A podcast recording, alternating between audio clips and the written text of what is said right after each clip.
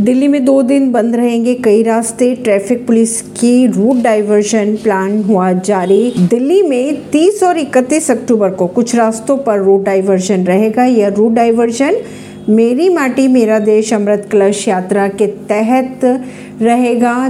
Delhi traffic police ने जानकारी दी। अगर बात करें डाइवर्जन की तो यह डाइवर्जन सुबह नौ बजे से रात नौ बजे तक रहेगा। यह डाइवर्जन के चलते दिल्ली मेट्रो की येलो और वॉयलेट लाइन पर भीड़ का अनुमान लगाया जा रहा है। अब बात कर लेते हैं कि दिल्ली ट्रैफ़िक की एडवाइजरी क्या है। दिल्ली ट्रैफ़िक एडवाइजरी के अनुसार Shanti Path Kautilya Marg, Patel Chowk, Bhinder point, junction, GPO, Aurobindo Chowk, Rajendra Prasad से जाने के लिए विजय मार्ग तक के लिए ट्रैफ़िक को डाइवर्ट या रेगुलेट किया जाएगा। परवीनर सिंह नई दिल्ली से।